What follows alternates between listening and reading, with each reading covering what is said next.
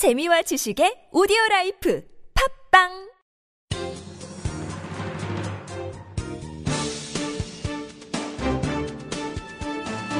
일간 사설 4월 30일 목요일 한겨레 사설. 벼랑 끝에 몰린 제1야당. 4.29 재보궐선거는 새정치 민주연합의 참패로 끝났다. 최대 승부처로 꼽혀온 서울 관악을에서 새누리당의 의석을 내준 것은 물론 안방인 광주 서을에서도 무소속 천정배 후보에게 무릎을 꿇는 등 0대 4로 전패했다. 특히 성완종 리스트라는 대형 호재에도 불구하고 이런 초라한 성적표를 받아 든 것은 새정치민주연합의 뼈아픈 결과다. 새정치민주연합은 이번 선거도 역시 정권 심판론에만 기대 선거를 치렀다. 특히 선거 전 중반에 불거진 성완종 스캔들을 최대한 부각시키는데 선거에 사활을 걸었다. 하지만 민심은 꿈쩍도 하지 않았다. 오히려 노무현 정부의 특별 사면 문제에 대한 여당의 물타기 공세에 제대로 대처하지 못하면서 수세에 몰리는 상황까지 연출했다.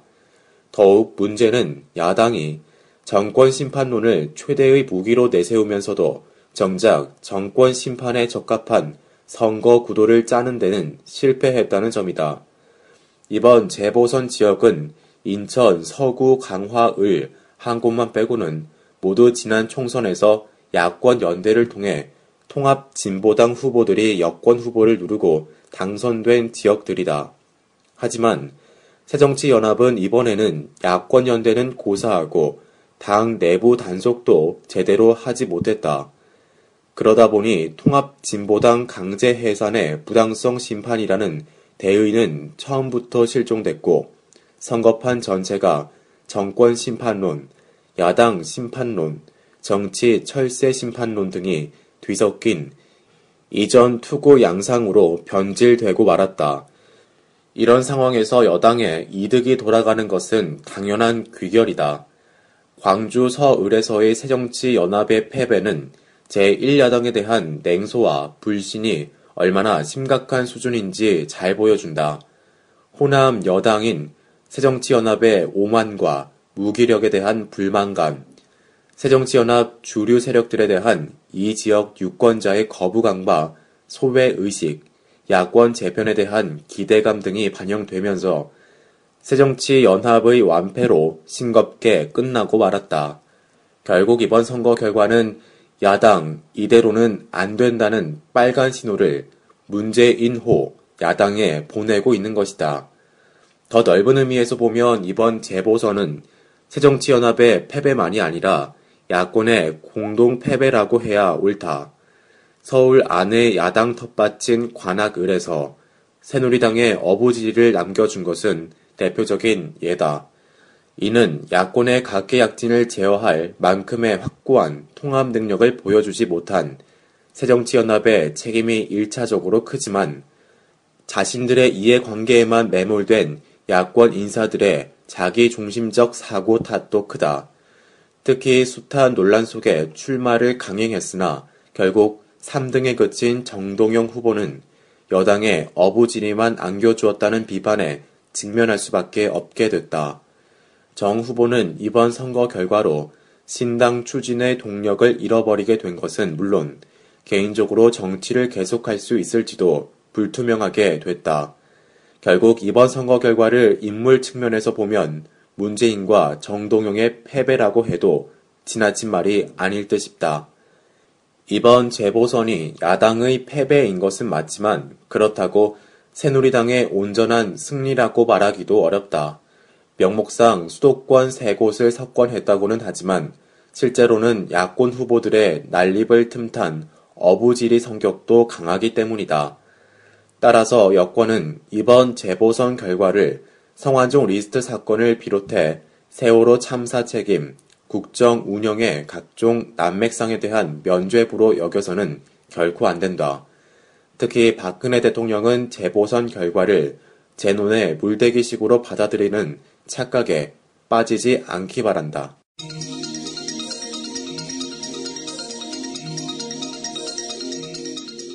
세월호 시행령 고치는 신용만 한 벽창호 정부. 정부가 29일 세월호 특별법 시행령 수정안을 발표했다. 유가족과 세월호 참사 특별조사위원회의 수정 요구 10건 중 7건을 반영했다고 생색을 냈지만 핵심 내용은 전혀 바뀌지 않았다. 시행령 안 논란의 핵심은 세월호 특별법에 규정된 독립성과 중립성을 보장할 수 있도록 특조위 조직을 짜 놓았냐는 점이다. 정부 시행령 안은 파견 공무원이 기획조정실장을 맡아 각 실무부서의 업무를 총괄하도록 함으로써 관제기구를 만들려 한다는 비판을 받았다. 그런데 해양수산부가 기껏 내놓은 수정안은 기획조정실장을 행정지원실장으로 명칭만 바꾸고 실무부서 총괄 기능은 그대로 뒀다. 실장을 해수부가 아닌 다른 부처에서 파견하도록 했을 뿐 공무원이 맡은 것은 그대로다. 이걸 가지고 수정안이라고 강변하니 해수부 공무원들은 기초적인 문헌 해석 능력마저 결여하고 있는 게 아닌지 의심스럽다. 또 정부는 진상규명, 안전사회, 피해자 지원 등 분야별 소위원장에게 실무 부서 지휘 감독 권한을 부여하라는 요구도 받아들이지 않았다.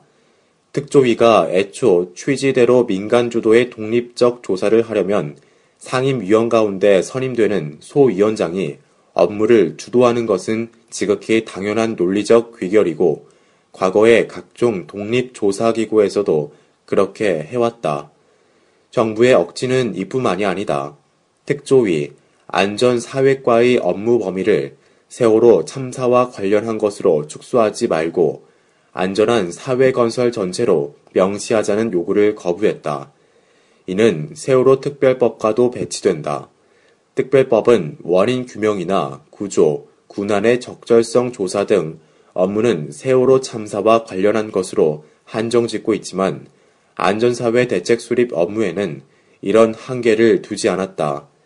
이처럼 본질적인 문제점은 그냥 놔둔 채 특조위 직원 중 민간인과 공무원 비율 따위의 지역적 몇 가지만 손본 수정안을 내놓고는 선심이라도 쓴 것처럼 당당하게 구는 정부의 모습에서 비애를 느낀다. 이 수정안을 강행한다면 정부는 세월호 참사의 진상규명과 안전사회에 대한 의지가 없음을 공식적으로 선포하는 꼴이 될 것이다.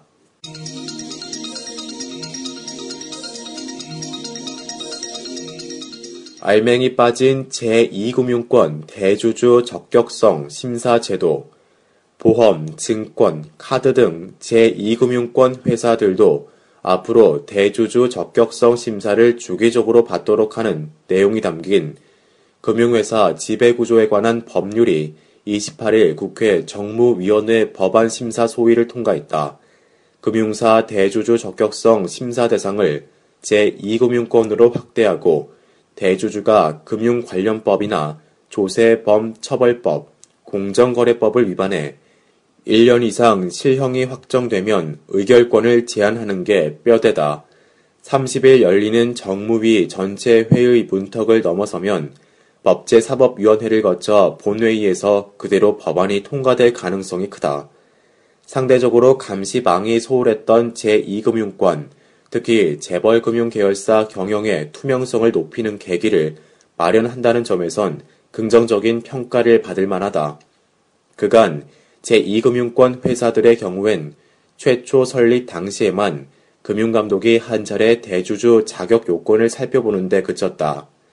이러다 보니 회사 자금을 횡령해 실형이 확정된 총수 일가가 대주주 지위는 물론이고 버젓이 임원직을 유지하며 자신이나 관계 회사의 불법 대출을 일삼다 적발된 사례도 비일비재했다.